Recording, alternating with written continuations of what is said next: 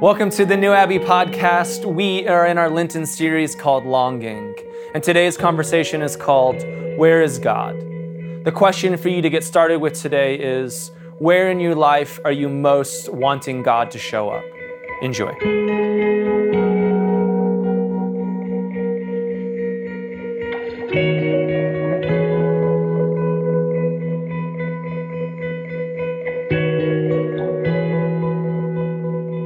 In the season of Lent, and in Lent, we're thinking about this idea of longing or desiring, that we're all longing for something. I think in a lot of ways, what we're longing for is God. And I've always found it interesting in a community like ours that we live in a space where we feel open and honest to say, sometimes in my life, I don't feel God. I have those coffees and beers with people in our community all the time. That in this space, you are not expected to tie it up with a bow or to package it neatly and say, yep, God is working all the time and I'm experiencing God and things are going great. For some of you, it's, I don't know if I experience anything right now or what I have. I have three children. My oldest son is Caden, right here. And uh, Caden is, you're not supposed to name people on the Enneagram, but if I had to guess, he's a good one. He's a little perfectionist.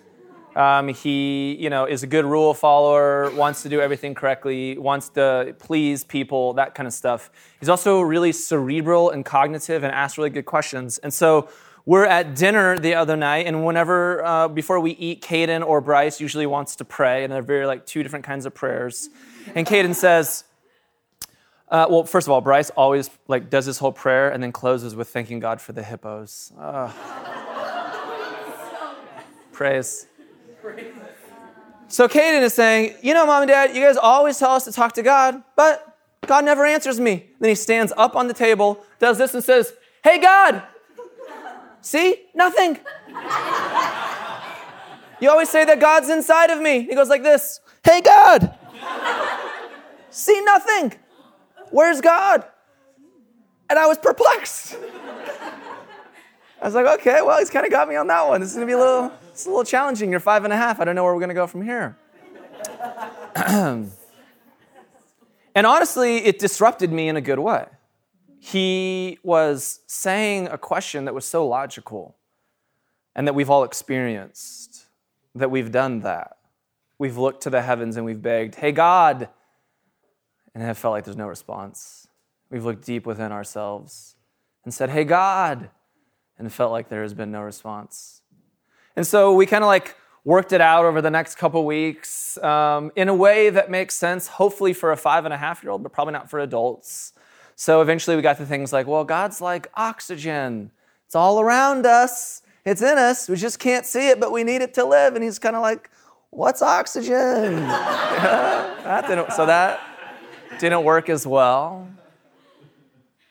Then we've done the thing a lot of you show that God's real in the world by reflecting Jesus. And he kind of got that a little bit more. Like when you show kindness, you show God. That's how God shows up. Um, but I realize that some of those answers are insufficient for all of us, even insufficient for a five and a half year old. And so, in a lot of ways, it's my five and a half year old's question of where is God that inspires me for where we're going today. So, we're going to talk about some things. What we're going to talk about was Caden. And then we're going to talk about the temple because we have a bejeweled cardboard temple in our midst, my friends. Uh, we've had it, you've brought it out once before. It ended up going upstairs with the kids, and now they've you know like climbed in it and done whatever. So, but it's back. Then we're going to talk about juxtaposition, and if we're going to talk about juxtaposition, well, then we're going to talk about love and suffering. And then if we're going to talk about that, then we're going to talk about Hindu creation stories because Come on, it's Sunday in uh, New Abbey. And then we're going to close with pennies. So let's do this. I need to paint a picture for you that's really important. Like we're going to do like some graduate level biblical studies theology class right now. So if you are bored, too bad. I love this stuff. So the temple is crucial for the Bible. And most of the time, many of us, if you grew up in church, who grew up in church here? We weren't taught about the temple enough. The temple is actually this backdrop for the entire Bible and how the Bible works. Because what the temple has represented in the Bible is the concrete place in which God is. That is where God shows up in the temple, in the Holy of Holies, in the Ark of the Tabernacle, between the two cherubim. It was ancient Judaism's view of where Yahweh rested on planet Earth. So that's incredibly important for your comprehension of how the universe works. That's not how our universe works. That's not how we understand things. But for thousands of years, this is how the forefathers and mothers of our faith believed God was doing and where God was, was in a concrete building. And so throughout the entire Old Testament, or more appropriately, the Hebrew Bible, what's taking place is there's this kind of give and take with the temple. A third of the Old Testament is the prophets. And the prophets are all generating their narratives in a time and place in history around what is taking place in the temple, that there's corruption going on. That the story for Israel, that the story for the Jews is that there is this God who showed up and who cared for them in their suffering. And this God, like all of the other gods of all of the other nations, shows up specifically in their temple. Okay?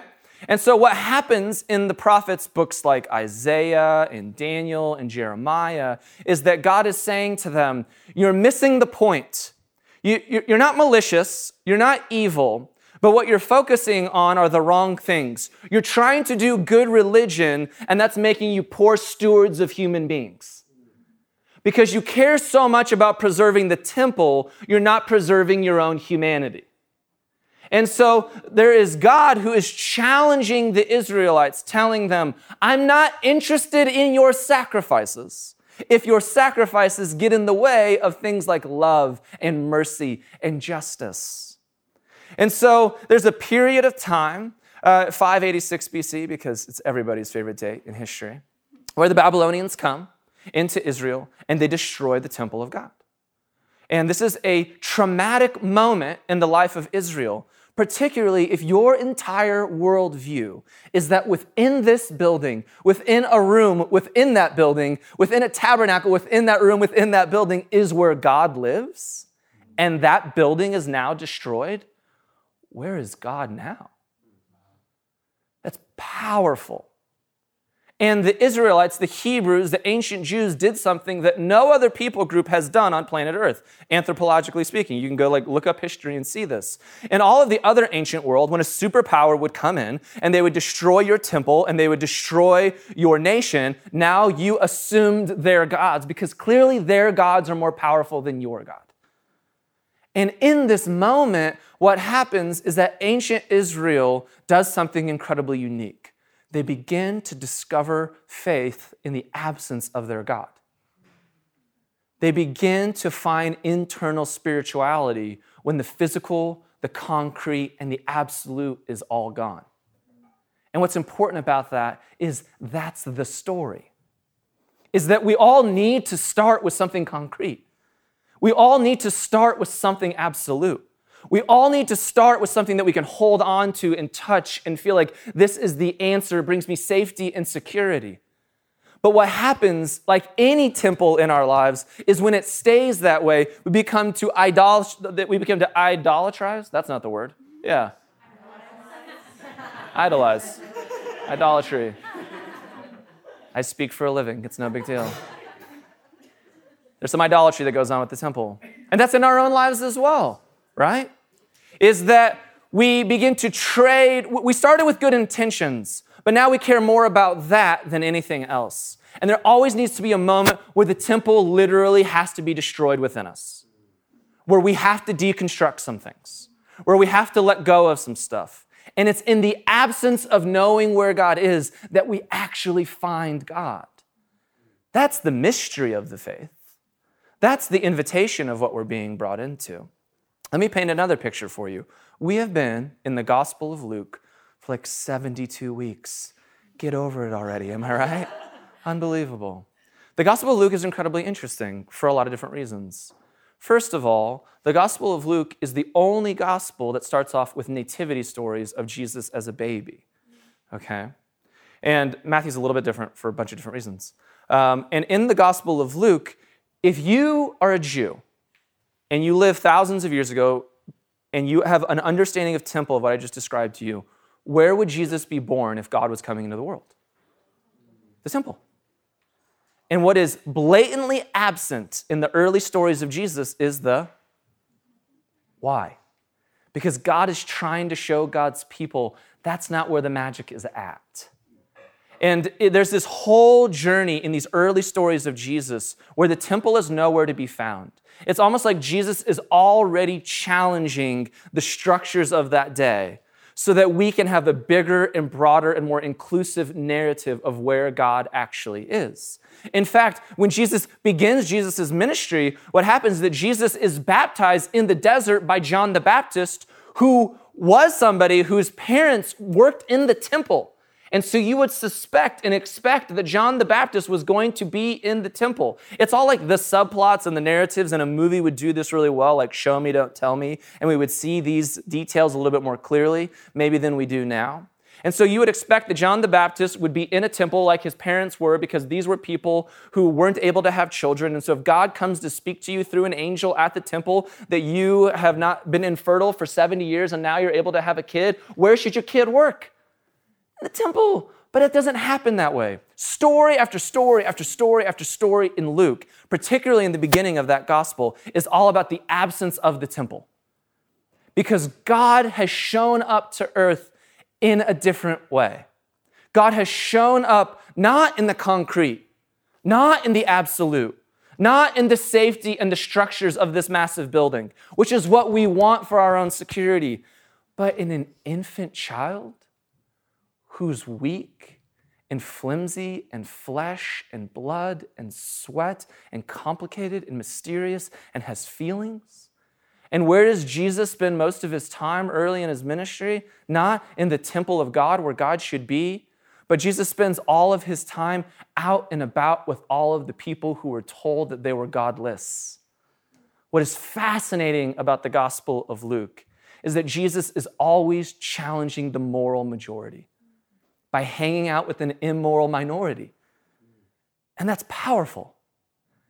It's like the Gospels, the entire Bible is trying to say what you want on planet Earth is security, what you desire is absolute. What you need is concrete. And the mystery of it all is that's not where you're actually going to find God. You're going to find God in the desert and in the wilderness and in the messiness and in the muck and in the mystery and in the figuring out, in the journey and in the process.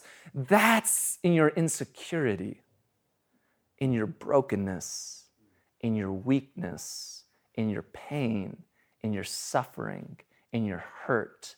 That's where God's going to show up.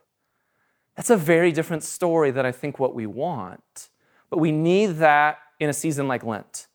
We need to be reminded that God does God's best work in our suffering, not on the mountaintops and that the entire Bible, the backdrop for it, is a story of suffering and God's juxtaposing God's self against the concrete absolute of the temple with the true suffering that actually takes place as, that's a part of our human experience. It's there the whole time, but it's the canvas that the rest of the stories are actually being painted upon.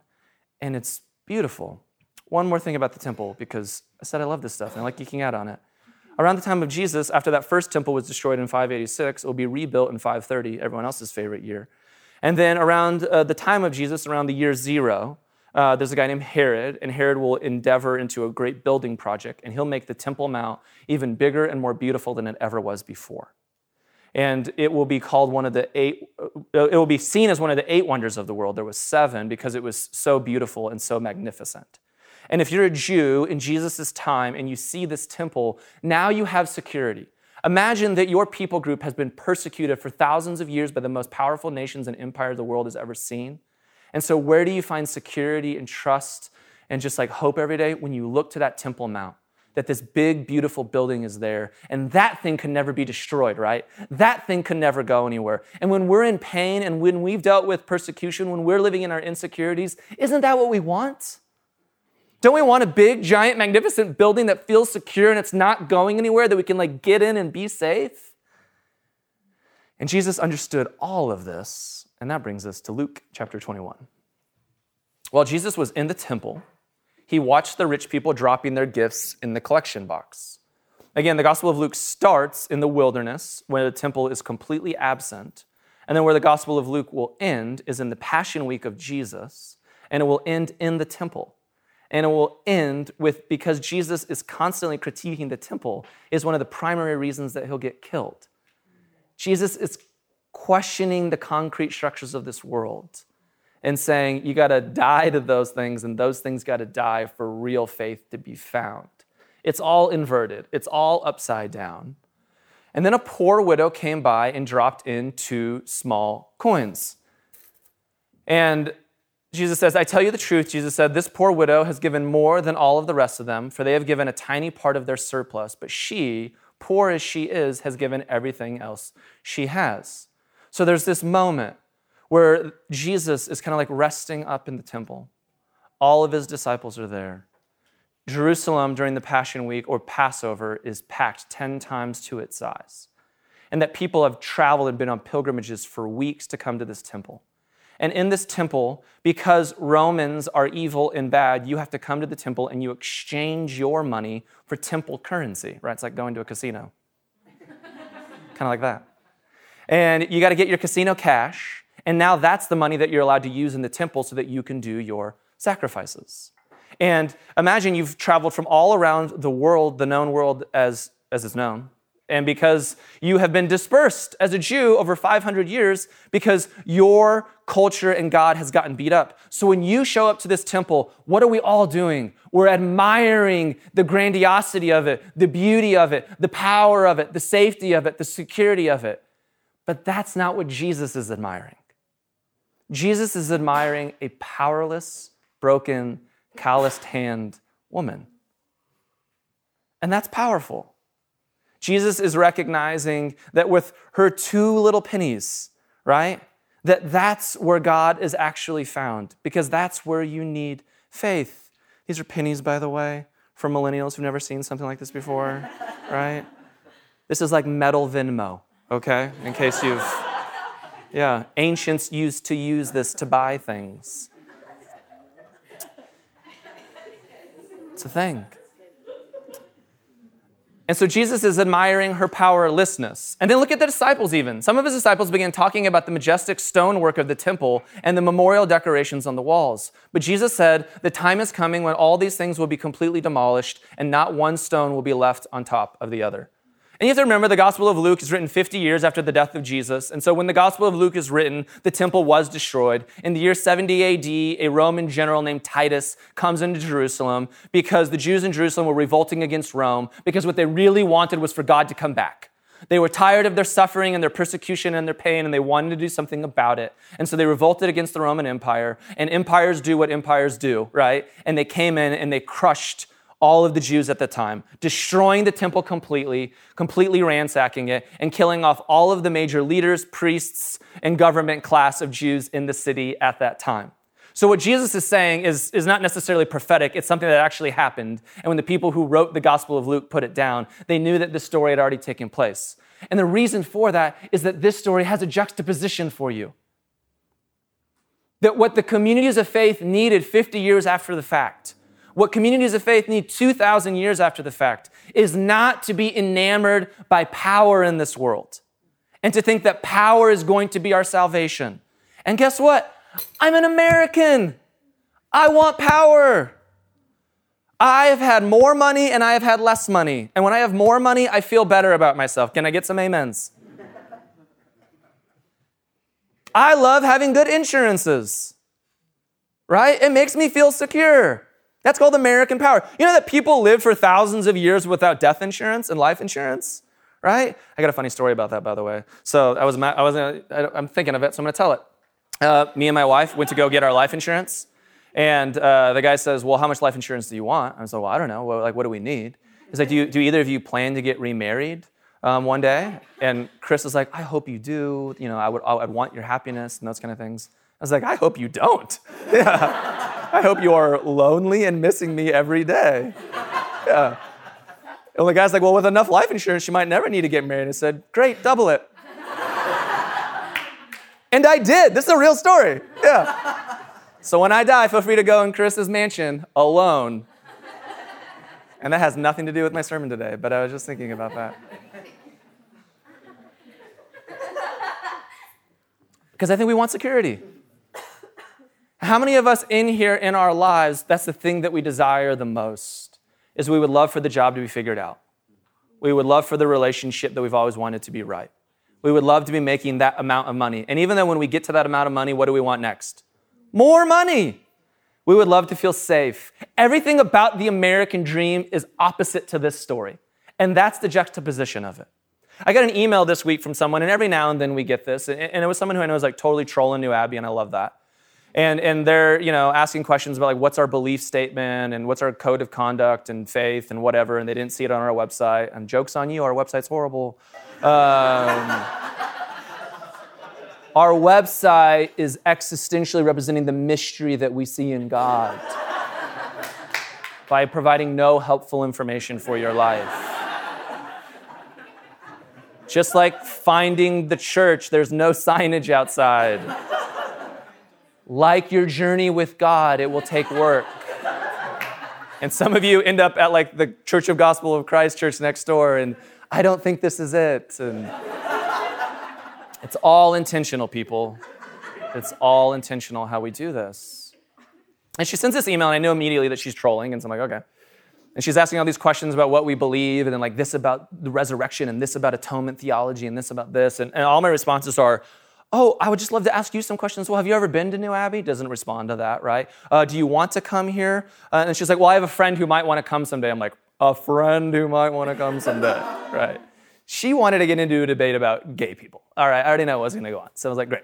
So she's kind of, you know, going back and forth on all of these things. And I said, here's the deal. If you really want to know what we believe, please come and experience our community. And I trust that our community will represent the fruit of Jesus for you. And that wasn't sufficient. Because what we live in is a culture that believes that somehow, if it can be articulated on a website, that's your beliefs, that's faith. That's not faith, that's certitude. That doesn't show anything about your life. But that's the water that we've breathed in Western Christian culture. Is faith is having all of the answers, memorizing all of the Bible, going to church three times, doing a better job in Awanas than everybody else. Come on. That was faith. And what we see in Jesus is a juxtaposition of this. Faith is not the majesty and the grandiosity of your certitude and the absolute, right? It is not the stone temples that you can build. Your faith is when you have nothing that you come to God. And you all know this to be true. In my life, when I've experienced God in the most profound ways, it's because I have hit rock bottom. It's not because of my security, it was because of my insecurity. It wasn't because of my power, it was because of my powerlessness. It wasn't because of my strength, it was because of my weakness.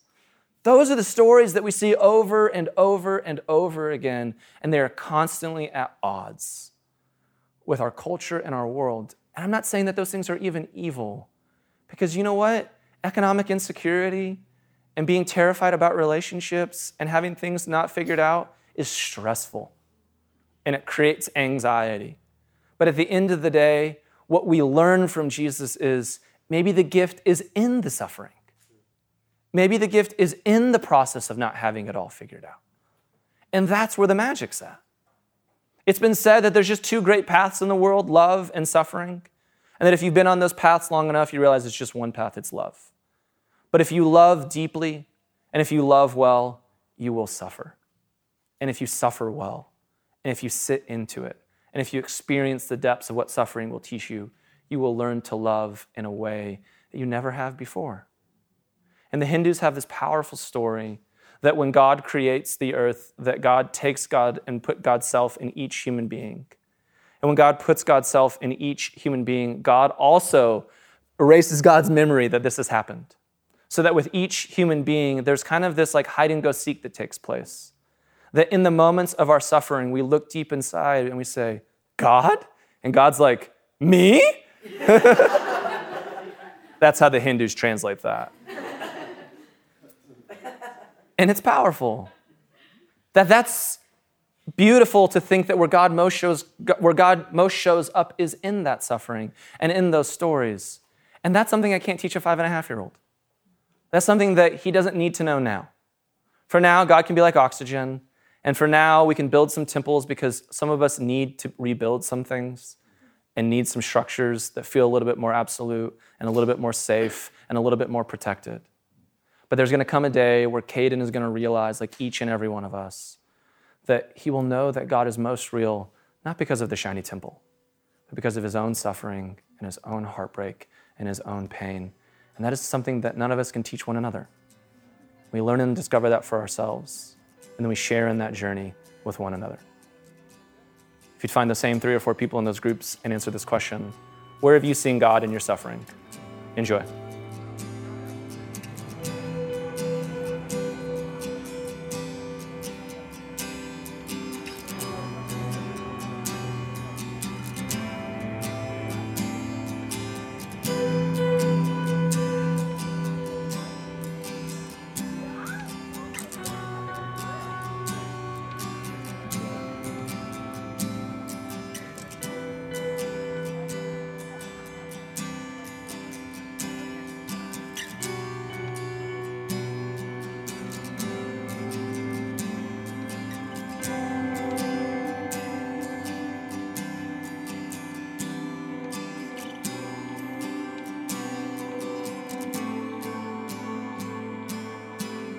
Thanks for listening to the New Abbey podcast. For more information, visit us on the web at www.newabbey.org.